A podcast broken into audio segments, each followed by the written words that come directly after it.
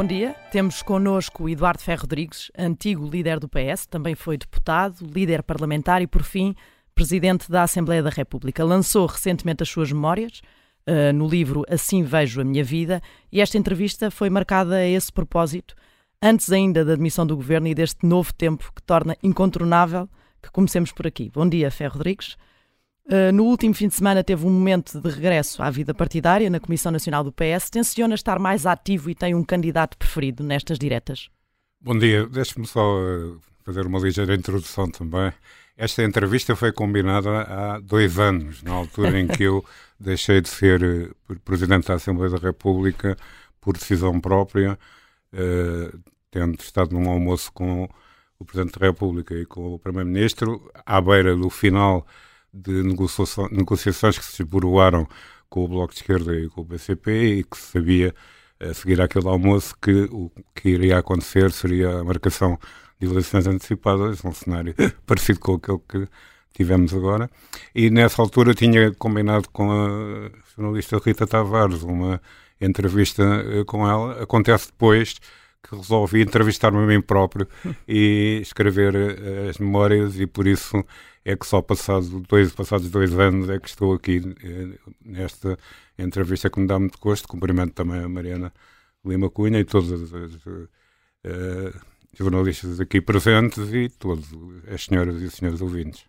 Então, e tem uma posição sobre ah, a, atual, uh, a, atual, disputa não, que está no seu partido? Eu fui ao, à reunião da Comissão Nacional do PS, de que faço parte, de que faz, e faço parte enquanto não houver outra, mas uh, na altura em que fui convidado para um órgão uh, do Partido Socialista, e foi antes de ter decidido não, não voltar a recandidatar-me a Presidente da Assembleia da República, foi no último congresso, quando fui convidado pelo Presidente Carlos César e pelo Secretário-Geral António Costa para fazer parte de um órgão nacional, eu disse logo que não ficaria em nenhum órgão executivo, uh, portanto nada de comissões, eh, secretariados, comissões permanentes, comissões políticas, quando muito poderia ficar com gosto na Comissão Nacional, mas só iria a reuniões da Comissão Nacional se alguma coisa de, muito, de muito complicado acontecesse, e foi por isso que fui, porque realmente aconteceu alguma coisa de muito grave. E neste momento vai tomar uma posição dentro do partido? Não, a posição que tomei foi exatamente a posição de não tomar posição, porque eh, considero que é muito importante para os socialistas escolherem o seu secretário-geral, mas não me quero envolver nessa uh, luta interna. Aliás, não é a primeira vez que assim procedo, aconteceu mesmo em duas outras eleições internas, a, a eleição de uh, José Sócrates contra Manuel Alegre e a eleição de António José Seguro contra Francisco Assis. Uh, na altura em que apoiei a candidatura de António Costa contra António José Seguro, Uh, bom, uh, isso aconteceu também com a generalidade dos uh, secretários-gerais antigos que estavam com possibilidade uhum, uhum. de tomar partido. Isso aconteceu com o Mário Soares, aconteceu com o Jorge Sampaio. mas nesta altura eu julgo que efetivamente a disponibilidade que tenho para, para a intervenção política, para a reflexão política, para alguma ação política, é uma disponibilidade que não é propriamente partidária, é uma uhum. disponibilidade uh, no sentido de contribuir com quem Mas... queira, uh, mesmo que de outros partidos, Esteve... para fazer Sim. uma reflexão e agir no sentido da defesa do Estado de Direito Democrático. Esteve uh, muito tempo na política ativa, mais na linha da frente, digamos assim, e houve vários momentos de, dessa sua carreira uh, em que é possível fazer um paralelismo quase perfeito com o que se passa hoje. Por exemplo, em 2001, António Guterres demite-se em dezembro e Ferro Rodrigues vai a votos em diretas em janeiro e depois as legislativas são logo em março. No livro conta que até avançou com uma sensação de sacrifício inesperado e inexplicável. Estou a, a, a citá-lo. Depois do pântano, o PS perdeu essas eleições, está condenado ao mesmo agora. Não tenho a certeza, porque as situações são muito diferentes. É? O país evoluiu muito nos últimos uh, eh, 20 e tal anos, portanto, isso foi há 22, 22 anos.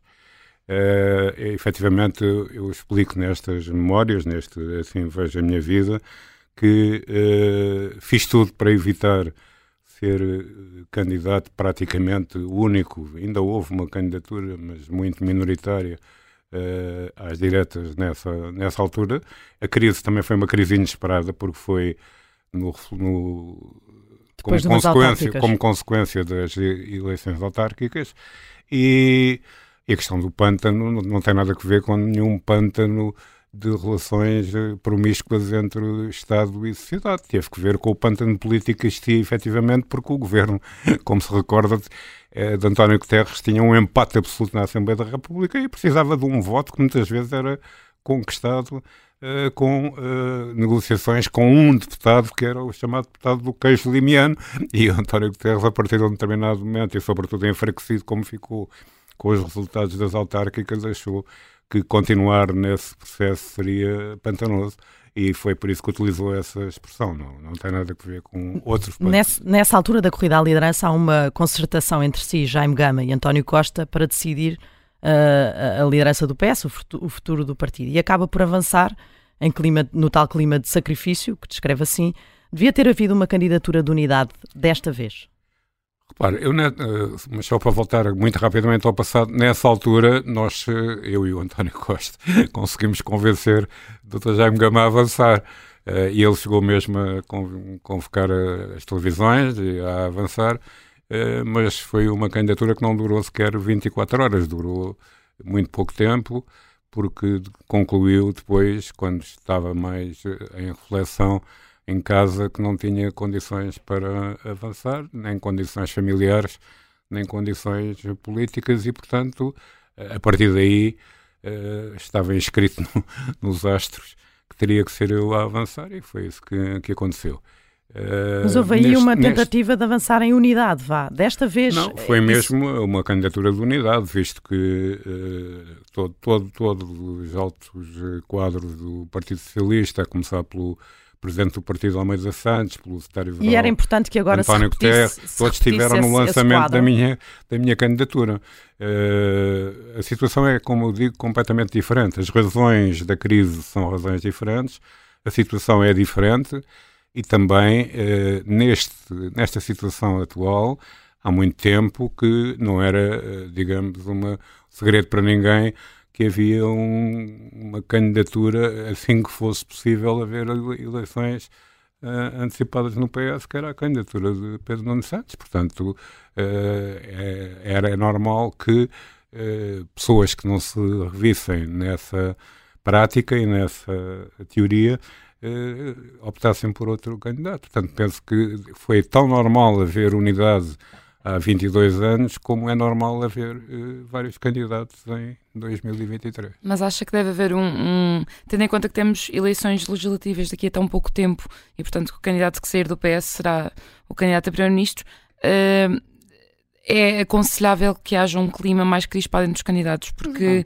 José Luís Carneiro, por exemplo, veio a recordar aquela famosa frase de quando Pedro Nuno Santos disse que conseguíamos pôr o, os banqueiros a tremer das pernas em relação Sim. à dívida. Uh, isso não uh, suja um bocadinho, pode sujar a imagem dos candidatos depois do primeiro Quem está na política muito ativa e que dá, fala muito para a comunicação social, faz muitas intervenções em comícios que é aquilo que acontece normalmente com os dirigentes de topo dos grandes partidos. Há sempre qualquer coisa que foi dito que, que não correu bem. Eu próprio falo com outra vez falo que durante o período em que fui Estado-Geral e também como Presidente da Assembleia da República disse muitas vezes as coisas precipitadamente e que eh, mais tarde, se pudesse retirá-las, retirava. Mas até falo nisso no livro com um certo, uh, com uma certa ironia, auto-ironia e uma certa autocrítica Uh, julgo que depois das eleições haverá unidade certamente no Partido Socialista, porque o que está em jogo é também muito importante para o Partido Socialista. Para mim, uh, aquilo que está em jogo é ainda mais importante do que o, as eleições.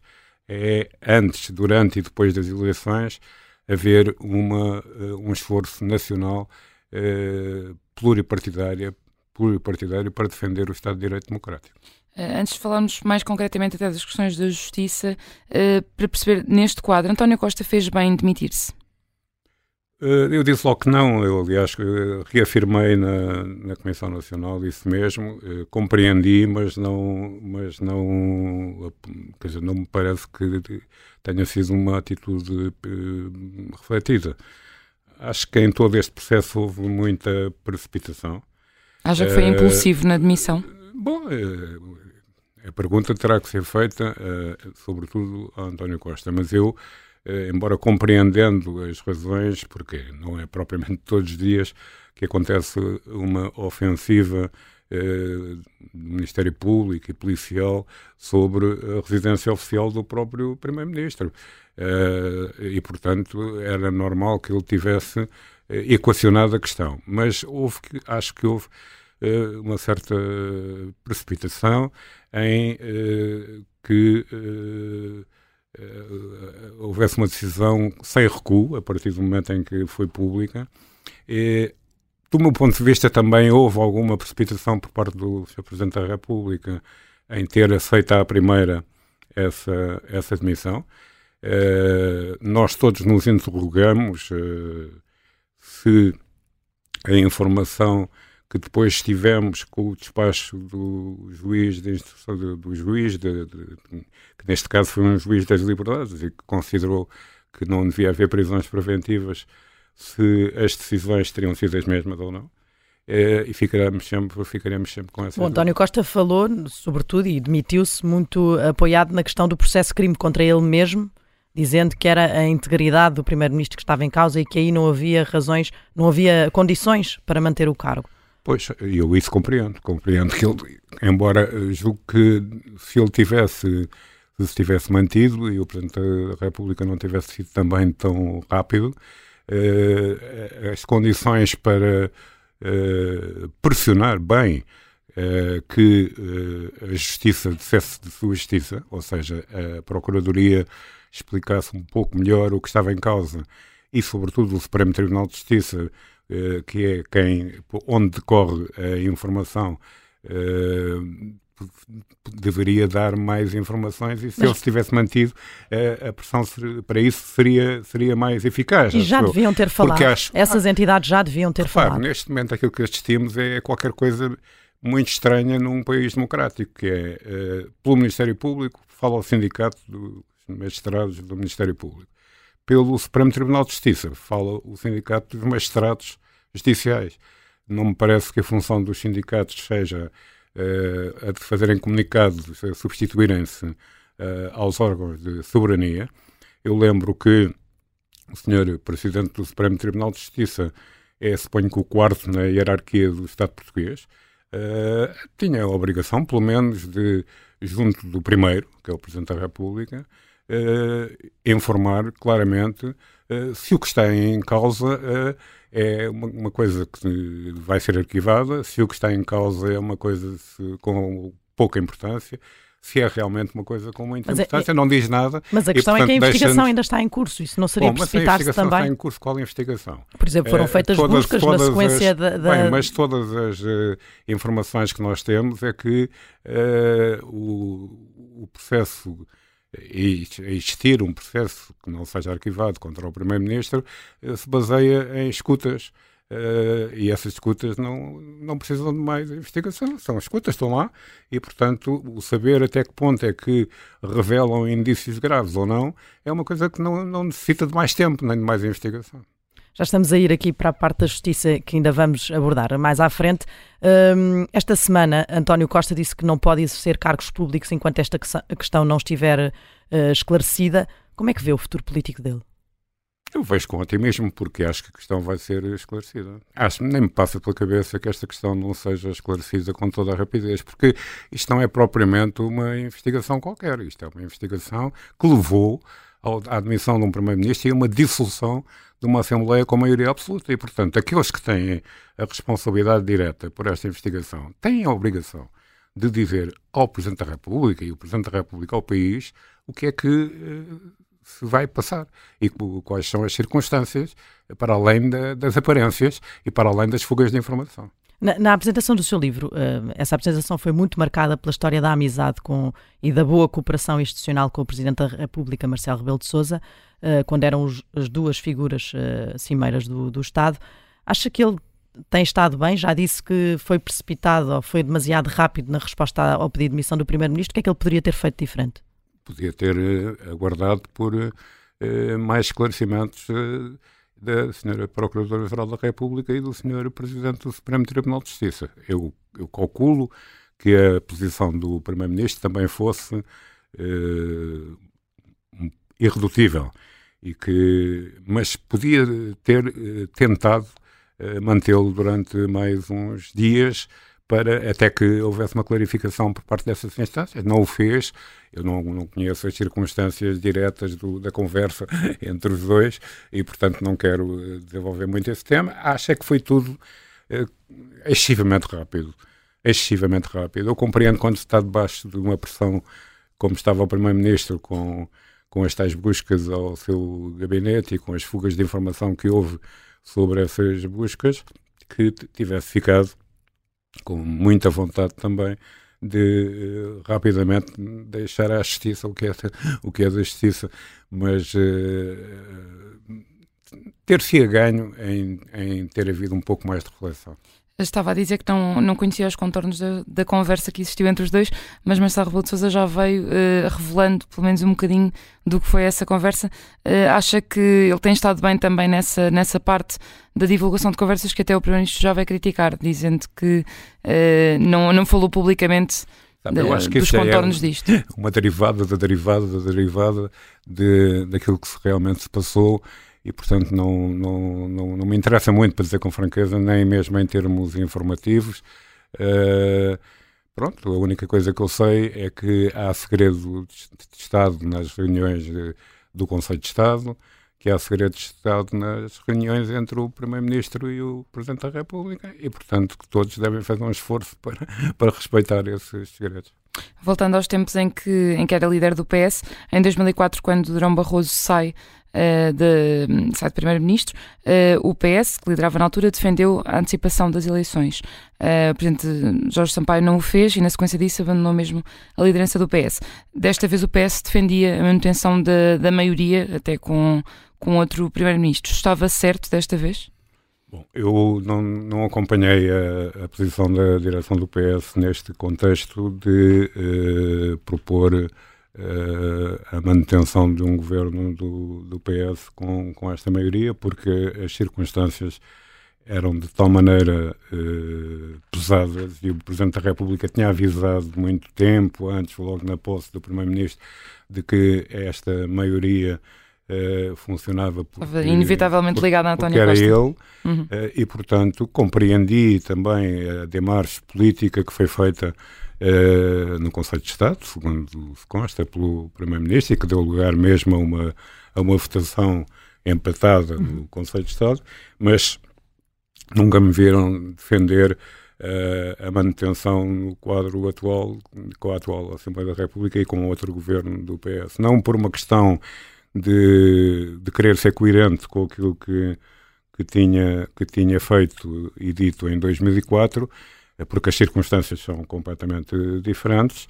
Uh, não foi por vontade própria que uh, António Costa se demitiu, foi por uma intervenção do Poder Judicial.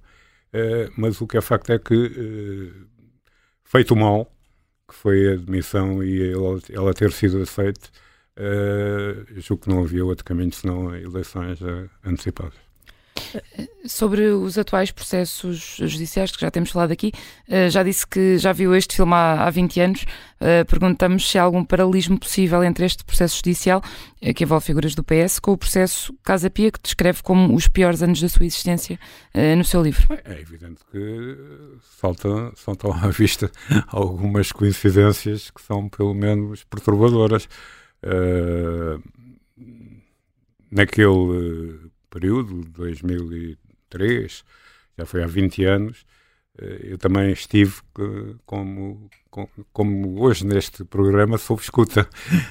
Mas aí de outra forma, neste, neste caso, neste caso uh, sob uma escuta, possivelmente menos pessoas uh, me escutaram a mim do que agora estão a escutar este, este programa, o que é bom para, para o observador mas uh, agora uh, a lei já só permite que o Primeiro-Ministro seja escutado, ou mesmo que as, as seja apanhado diretamente sejam uhum. desde que seja autorizado pelo, pelo, Supremo Tribunal de Justiça. Portanto, aí houve alguma coisa que, que se alterou devido ao que se passou há, há 20 e tal anos. Mas eh, convém não esquecer o que se passou com, com o antigo líder da, do PSD, da oposição, o Rui Rio, que também viu uh, ser uh, também uma, algo que até agora não se compreendeu muito bem, a sua casa ser, ser revistada e, com conhecimento da comunicação social e ter sido a grande notícia dos telejornais durante uns dias,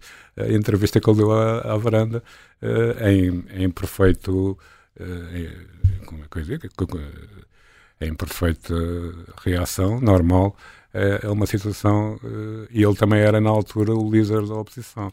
Falou... Quer dizer que há um certo padrão que, que se mantém, não é?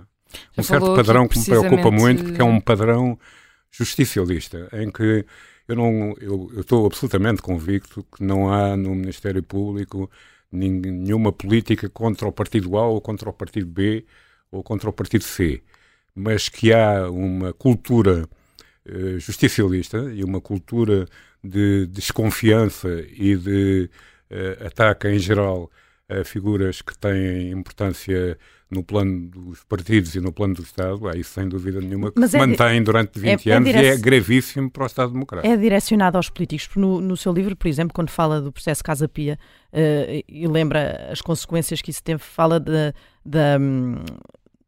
Da possibilidade de se caluniar, pôr sob escuta, ameaçar uh, uh, de, o exercício de direito político ao líder do maior partido da oposição uh, e, que, e, que, nada mudou, nada mudou desde, desde então. aqui Não, já falou eu, numa mudança eu, pequena nas escutas, mas o que é que falta mudar? O que eu constatei é que continua a ser relativamente impune para quem faz este tipo de ações e depois se conclui que não havia base nenhuma para uh, fazer, continua a ser completamente impune. Uh, o facto de haver esses ataques uh, a pessoas que depois se verifica que são inocentes e que não, nada têm a ver com nenhum processo criminal. Mas é direcionado a políticos? Viu, não, já, já viu, houve muitos políticos, entretanto, nos últimos 20 anos, que foram constituídos arguídos, alguns chegaram a ser presos, e que mais tarde foram totalmente ilibados. Aconteceu alguma coisa, alguém se responsabilizou por, por isso no, no Ministério Público? Alguém deu a cara a responsabilizar-se por isso? Acho que não. Mas uh, também é a responsabilidade dos partidos não terem feito alterações. E do é, sem dúvida Os nenhuma. partidos têm medo de mexer nessa também, legislação também que toca na justiça. Estou de acordo consigo. Acho que houve várias oportunidades para fazer uma reforma da justiça que fosse uma reforma da justiça que permitisse toda a autonomia eh, que é necessária ao Ministério Público para não ficar debaixo da, da, da, orientação de qualquer governo, seja ele qual for. Mas uma coisa é a autonomia do Ministério Público, outra coisa é a balcanização do Ministério Público. É o facto de não haver nenhum, ninguém que hierarquicamente seja responsável quando há, quando há situações como esta. Porque cada procurador é, um, é considerado como sendo um órgão de soberania. Uh, quer dizer. Uh, eh, não há uma hierarquia no Ministério Público que possa responsabilizar-se. É o sindicato que fala em nome dos, dos procuradores. O Ministério Público tem estado acima do escrutínio. E, portanto, uh, houve oportunidades grandes, aliás, até. Uh, Por exemplo, a maioria absoluta socialista podia ter feito isso. Porquê é que não fez? Esteve mal? Não, não faço a menor ideia. Tenho que perguntar a, a quem conduzia os trabalhos Mas devia do, ter PS feito. no Parlamento. Eu, sei, eu calculo que, uh, enquanto eu fui Presidente do Parlamento e na altura em que o governo de António Costa só, só podia uh, manter-se com o apoio do, do PCP e do Bloco de Esquerda, que são partidos muito renitentes a qualquer alteração no funcionamento do Ministério Público, uh, eles lá sabem porquê, uh, que, que, não houvesse condições para alterar a legislação básica. Mas depois, com a maioria absoluta do, do PS, já é absolutamente uh, pouco aceitável que não se tenha procurado, a partir da proposta que tinha sido uh, enviada antes por Rui Rio, na altura da Geringonça, eh, melhorar essa proposta e avançar com uma verdadeira reforma mas, da justiça. Mas e, é por medo dos partidos de mexerem nos assuntos que têm a ver com a justiça? Não, não queria dizer que os partidos, os partidos têm medo, mas. Eh, têm cautela mas, mas, uh, extra. Mas, mas, a impressão que dá é essa, não é? É a percepção que há dos, uhum. dos ouvintes é essa. Uh, António Costa pediu precisamente isto, tem a ver com a tal uh, questão de separar justiça e política. Agora pediu ao PS uh, que não se intrometesse no tempo da justiça para o defender. e no seu livro fala do, do mantra que ele tem usado do à política o que é da política, à justiça o que é da justiça, uh, mas diz também que demasiadas vezes vê a influência da justiça na política. não concorda com esta estratégia de António Costa? Acha que o PS deve poder abertamente criticar e apontar os erros do Ministério Público? PS e a política. Quer dizer, quando se, quando se está a discutir um, uma questão qualquer em que, ou que há indícios suficientemente fortes para não ficarem grandes dúvidas, ou, ou, questões que não são muito importantes, é evidente que os partidos e a política não têm nada que se Mas neste caso... envolver. Agora, num caso em que a justiça atira com o governo abaixo, uh, a política ou que é da política, a justiça ou que é da justiça, não, porque uh, a política aqui foi posta em causa pela justiça. Porquê é que este sábado falou na intenção de alguns destruírem a maioria absoluta do PS? Foi o que aconteceu? Quem é que explotou isso? Bom, repare uma coisa. Eh, eu escrevi este livro muito antes de tudo, todos estes acontecimentos. Mas eu estou mas, a citar, por isso é que eu estou a citá-lo aqui... deste sábado, que é mais recente. Não, mas ouça, mas eu, ainda da altura, uh, digo aqui que desde o momento em que, surpreendentemente, o, PS teve uma maioria absoluta na sequência das eleições que foram levadas à prática devido ao sumo do orçamento em 2002, em 2021, a única posição de muitos comentadores, de muitos órgãos da comunicação social, de quase todos, quase todos os partidos na Assembleia da República representados, era de acabar rapidamente com a maioria absoluta. E acabar rapidamente com a maioria absoluta só se podia fazer eh, com a dissolução da Assembleia da República. E, portanto, a pressão sobre o Presidente da República foi muito grande durante muito tempo, feita por alguns partidos de direita e de extrema-direita. Eh, o Presidente foi resistindo. Eh, agora, as, as circunstâncias foram circunstâncias que levaram à, à, possibilidade, ou mesmo à necessidade de ativar esse mecanismo, a chamada bomba, uhum. bomba atómica, mas quer dizer, a única estratégia uh, que havia na sociedade portuguesa para quem ficou uh, bastante irritado politicamente com a existência de uma maioria absoluta foi, desde o princípio, destruir uh, o atual quadro da Assembleia da República. Em, em 2004 era líder do PS e foi para a estrada eleitoral para as europeias, nessa altura uh, com, este, com um peso judicial às costas do processo Casa Pia, de que já falámos. Sentiu esse problema no terreno? Não, senti no terreno exatamente o contrário. Aliás, é curioso porque uh, em 2004, uh, já depois de, de, tudo o que se tinha passado no ano anterior, em 2003, o PS fez uma campanha muito forte nas europeias. Eu estive praticamente em todos os comícios, juntamente com o meu querido António Sousa Franco, que lamentavelmente, eu ainda hoje lamento tê-lo convidado para, para ser o número um da, da lista do PS por ter morrido de, de forma dramática na, em Matosinhos.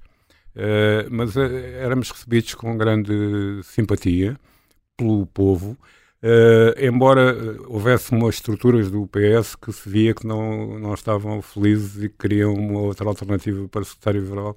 Naquele caso, quem andava também no terreno, uh, pelo menos o, em nome dele havia muita gente no terreno, era o engenheiro Sócrates. Uh, acontece que nessas eleições europeias, depois de tudo o que tinha acontecido, o PS teve o maior resultado sempre em eleições uh, até aquele momento, não é? E com, com, elegeu metade dos deputados ao Parlamento Europeu, uh, o que não foi propriamente pequena coisa. Uh, e, portanto, eu nunca senti isso. É evidente que uh, por cada. isso ainda acontece hoje. por cada 10 ou 20 pessoas que me querem cumprimentar e abraçar e, e, e que dizem que, que, que me conhecem e que gostam de mim politicamente e pessoalmente, há sempre um ou dois marginais que gritam coisas uh, uh, horríveis, como pedófilo. E, eu faço o possível por, como as senhoras honradas, não ter ouvidos para, esse, para esses casos. Uh, disse também nesta Comissão Nacional do PS no sábado que António Costa nem sempre soube rodear de pessoas irrepreensíveis. A frase é sua. Estava a pensar em quem? João Galamba, Vitor Scária, Diogo Lacerda Machado? É evidente que quando, quando parece que não há dúvidas que uh, foi, foi descoberto no gabinete do, do, do chefe de gabinete, que é uma pessoa muito próxima do primeiro-ministro, não sei quanto dinheiro em, em notas, uh, não se pode dizer que essa conduta seja uma conduta irrepreensível. Mas a minha é? questão é se não foi não. o próprio PS que falhou na análise, porque, por exemplo, não, Vítor Scária já estava na órbita do Partido Socialista Sim. há muito, tinha trabalhado no gabinete de José Sócrates, Mas João Galamba é um, era deputado há muito tempo. não é cadastro, é muita gente que trabalhou com José Sócrates e que foram, e que foram depois já, excelentes quadros não, de, Ou seja, não tem de ser no sentido de ter trabalhado com José Sócrates. Não era, já era, não, era, não era essa a relação, era a que já estava questão, dentro do Mas desculpe, mas a questão, é, a questão é bastante mais profunda do que essa. A questão tem que ver com o funcionamento dos partidos dos partidos democráticos, sobretudo, que são aqueles que me interessam. Uh, os partidos que funcionam com regras democráticas e em que há eleições e em que as, são partidos abertos e em que há uh, uma visibilidade daquilo que se passa lá dentro. Aquilo que acontece, e que eu saiba, é que o PS tem muito pouca atividade quando está no governo. O PS tem muita atividade quando está na oposição, uh, porque organiza-se por setores, organiza-se por áreas, eh, para poder se constituir uh, equipas e construir programas. Mas, assim que está no poder, a atividade partidária diminui fortemente.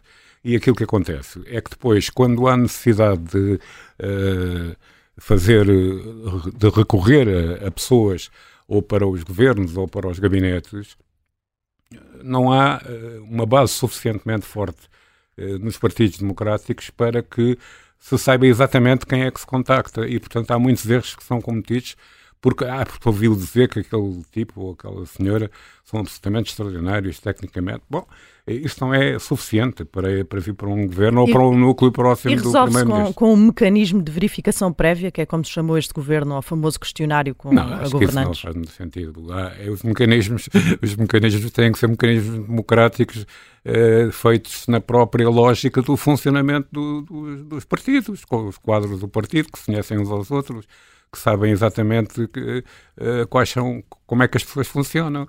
Uh, não é depois, à última hora, quando alguém vai para o governo, que tem que preencher um questionário. Esta é sempre essa questão, uma questão absolutamente ridícula. Uh, Falando de, de, cenários para, para futuro e pós-eleições, disse recentemente em entrevista à Renascença que se houver outra vez uma grande ameaça de um governo que envolva a extrema-direita política, haverá condições para restabelecer uma unidade mínima à esquerda. Nessa altura ainda nem sequer se adivinhava que haveria uma, uma crise política, mas estava a falar achávamos nós para, para 2026. Uh, eh, tendo em conta o cenário atual que se acelerou, o PS deve começar a pensar no entendimento alargado à esquerda. Eu não quero falar em nome do, do PS, porque se eu quisesse falar em nome do PS, na sua opinião. tinha-me tinha envolvido nas, nas, nas candidaturas, e, ou numa candidatura, e teria. Uh, continuaria a exprimir estas posições, que que foi aquilo que muitos dirigentes do PS pediram para não se fazer, para não se falar dos processos e tal.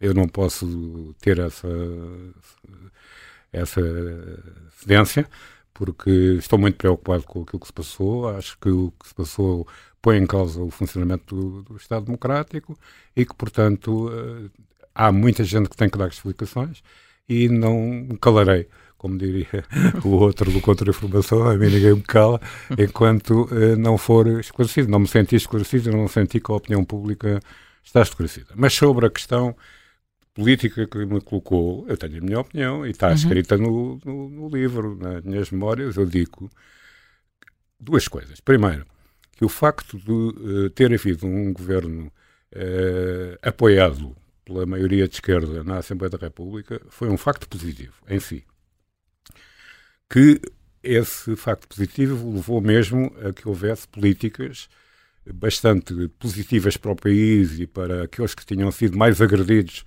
uh, pelo período da Troika e do governo que então uh, incorporou, os desejos da Troika, às vezes até ultrapassando-os, uh, e portanto isso foi tudo muito positivo. Mas também não nos podemos esquecer que houve algum motivo para acabar essa experiência.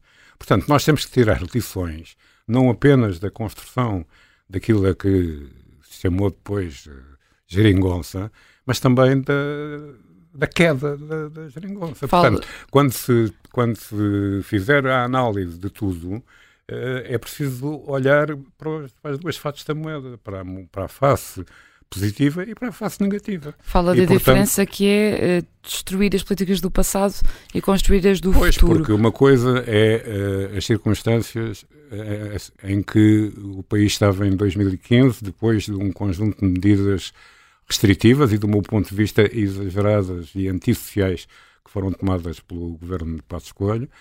E outra coisa era, a partir de 2021, 2022, ter um, um programa comum eh, para responder aos desafios que o país tem. E verificou-se que era relativamente fácil encontrar a unidade na esquerda para eh, destruir aquilo que tinha sido eh, mal feito antes, e ainda bem, mas que não era possível ter um, um programa comum eh, em relação ao futuro, porque eh, os outros partidos da, da, na esquerda continuam a menosprezar as questões eh, da Europa, as questões da, da estabilidade financeira do país, as questões da necessidade de ter contas certas e de reduzir a, dívida pública, e eh, quando hoje se põe no, dentro do Partido Socialista como bandeira uh, o ressuscitar dessa, dessa experiência, é conveniente que quem a queira ressuscitar faça um balanço uh, da parte positiva e da parte negativa. Já Luís Carneiro, na, agora na campanha, já disse que uh, não se deve partir para a campanha com o pressuposto de fazer uma aliança com partidos que são anti-NATO.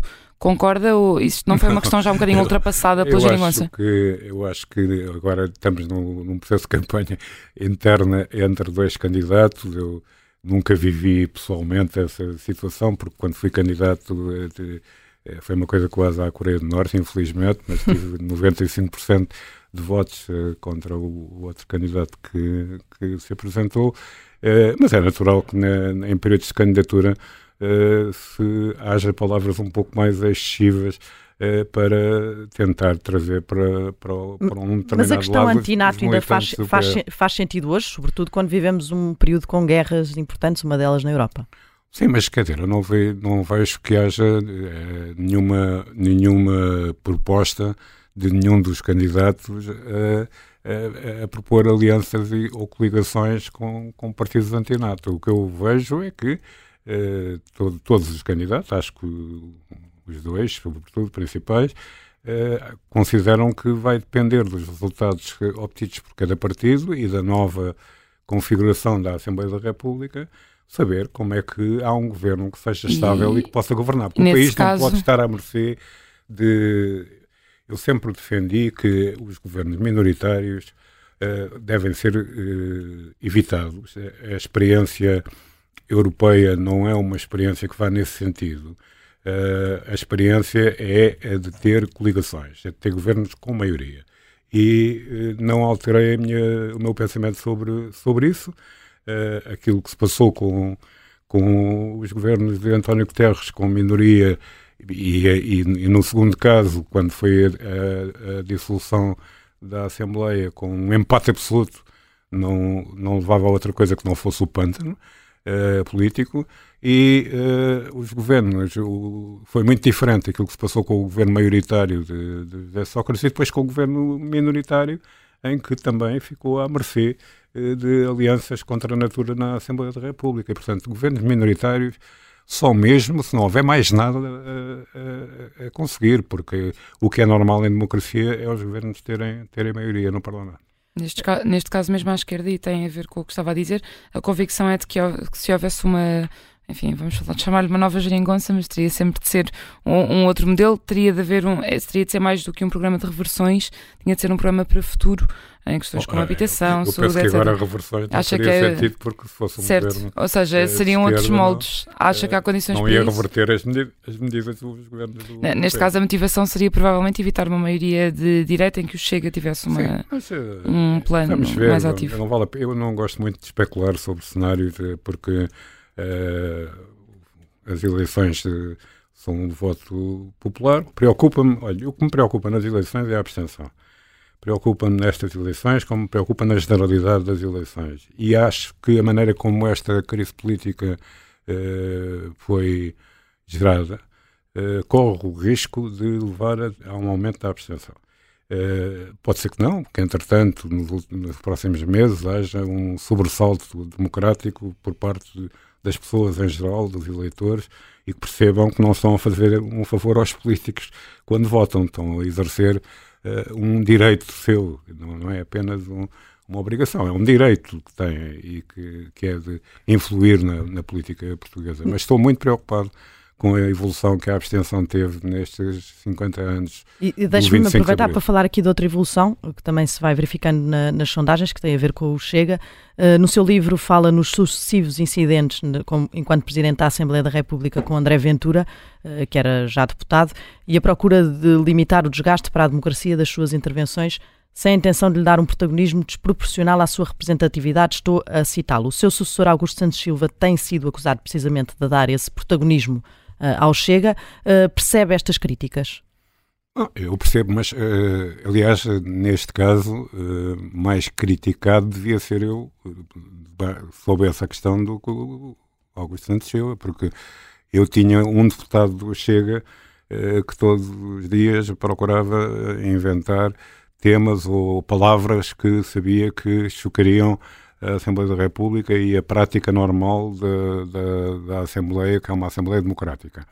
Mas uh, foi depois, não foi com Augusto Santos Silva que eles passaram de 1 para, para 14, não é? Uhum. Uh, é, é, evidente que, também como eu digo no livro, uh, eu possivelmente terei agido sempre com boa intenção e, defend, e defendendo a democracia, acabei por dar demasiada saliência às coisas que foram ditas pelo deputado do, do Chega. O próprio, e... o próprio Partido Socialista é acusado de insuflar o Chega até por motivos táticos, resultou numa maioria absoluta, uh, acreditam alguns analistas uh, destes cenários. Não teme que o partido seja o mais beneficiado com, com estas eleições antecipadas? Seja mais beneficiado? Beneficiado, o Chega, sim. Uh, sim, as sondagens indicam, indicam isso. É? Nós temos de ter muito cuidado com as sondagens nesta altura, porque uma coisa são as, as sondagens, mesmo nas vésperas das eleições, são duvidosas, como se viu nas últimas eleições. Não havia nenhuma sondagem que desse possibilidade de maioria absoluta ao PS, uh, eh, e verificou-se depois o contrário, não é? E às vezes as sondagens até influem na, naquilo que são uh, as posições do eleitorado eh, para o voto, e, e, suponho que isso poderá ter acontecido na, nas últimas eleições. Uh, as sondagens às vezes também funcionam como pressão sobre os partidos para se coligarem antes das eleições. Uh, estamos possivelmente neste momento a assistir a uma situação desse tipo, visto que depois de uma fase de grande euforia por parte do, de alguns dirigentes do PSD por, por terem a possibilidade de, uh, de ganhar eleições. Agora, as sondagens demonstram, algumas sondagens pelo menos, que uh, o PS até continua à frente. Bom, uh, e, e, portanto, há uma grande pressão por, em vários setores da direita para haver uma coligação pré-eleitoral na direita portuguesa e as sondagens ajudam também, às vezes, a construir esses cenários políticos novos. Uh, e, portanto, eu não gosto muito de especular sobre Uh, a verdade. A minha questão até tinha Há especialistas disso que, aliás, têm escrito bastante a sobre, sobre a matéria a da sondagem. A minha questão até tinha, tinha mais a ver com o facto de se o feitiço uh, não se pode virar contra o feiticeiro, ou seja, se o Partido Socialista, ao usar muito o argumento do Chega, não acaba por lhe estar a dar gás, digamos assim, e, e, contribuir para o crescimento do partido. Se é isso que, que pode acontecer e ser o reverso da medalha. É, cada, cada, eleitor tem eh, razões muito pessoais para votar A, B, C ou D. É muito difícil ter a, a percepção exata do que é que levou a pessoa A ou a pessoa B a votar, às vezes, no mesmo partido por razões completamente diferentes. Portanto, acha que, que isso é indiferente de não, é acho, indiferente acho, a tática do PS ser essa é, não é e que não é isso que vai fazer crescer o Chega nesta não altura? Não é indiferente que uh, o Chega esteja fora de qualquer solução governativa. Isso não é isso não é indiferente. Isso é absolutamente imprescindível para a saúde da democracia. Deixe-me só encerrar aqui com uma pergunta para uma resposta rápida. Uh, há bocado falámos sobre António Costa e as suas uh, aspirações, ou a possibilidade de manter aspirações futuras uh, no plano político. Seria um bom candidato para Belém? em 2026? É, falta muito tempo, não é? Estamos em 2023. Ah, estamos espero, quase em 24 espero, e as, as candidaturas vão, vão começar a alinhar-se. todos muita saúde até, até 2026. A única coisa que é certa e sabida é que o presidente Marcelo Rebelo de Sousa não se pode recandidatar porque já ultrapassou o, o, o limite de, de, mandatos. Mas, Também é sabido que o PS já está há 20 anos fora de, desse circuito, não é? Isso é um problema? há 20 anos fora, assim, de, de com, com 10 anos do professor Cavaco Silva e agora mais 10 de Marcelo Rebelo de Sousa. Sousa. Bom, mas o, o, eh, são sem dúvida 20 anos muito diferentes, os 10 primeiros dos 10 segundos, porque efetivamente o relacionamento, e eu fui, uma, um, fui testemunha privilegiada desse relacionamento entre o Presidente da República e Primeiro-Ministro, Presidente da República e uma maioria que não era propriamente eh, dele uh, no Parlamento e posso testemunhar como as coisas correram sempre muitíssimo bem, enquanto houve uma uh, a geringonça uh, e correram menos bem depois de haver a, a, maioria absoluta. Mas já faz falta ou não ter o Partido Socialista, ter uma figura próxima do Partido Socialista no Palácio de Belém? Eu, eu não senti falta de uma figura uh, próxima do Partido Socialista no Palácio de Belém nos primeiros cinco anos do mandato de, do Presidente Marcelo Rebelo de Sousa. Aliás, se forem ver nos vossos arquivos, eu próprio apoiei a reeleição do Presidente Marcelo Rebelo de Sousa. Portanto, eu não vejo como sendo uma questão de bandeira partidária. Mas disse nos primeiros cinco anos, agora já era diferente. Bom, agora vamos ver, ainda falta, ainda estamos em, em metade do segundo mandato, não é? Vamos ver até 2026 o que é que, o que, é que vai acontecer. E não é projeta é... esse futuro para, para António Costa? Esse destino? Admito, admito. Admito também que possa ter um futuro europeu, se as coisas uh, se resolverem claramente do ponto de vista judicial e espero que possa possam ser resolvidas uh, antes das eleições europeias, uh, que são em junho, uh, e, portanto, acho que António Costa tem todas as condições, porque é, do ponto de vista da, da, da coerência e da, e da defesa dos interesses europeus e dos interesses do Estado português, uma pessoa como há poucas no, no país, e, portanto, acho que tem todo o direito de ter ambições. Vi com como, eh, como uma surpresa negativa o facto dele uh, admitir que não iria ter mais nenhum cargo público. Uh, espero que aconteça exatamente o contrário. Bom, ficamos por aqui então nesta conversa. Obrigada, Eduardo Ferro Rodrigues. Obrigada. Até à próxima. É.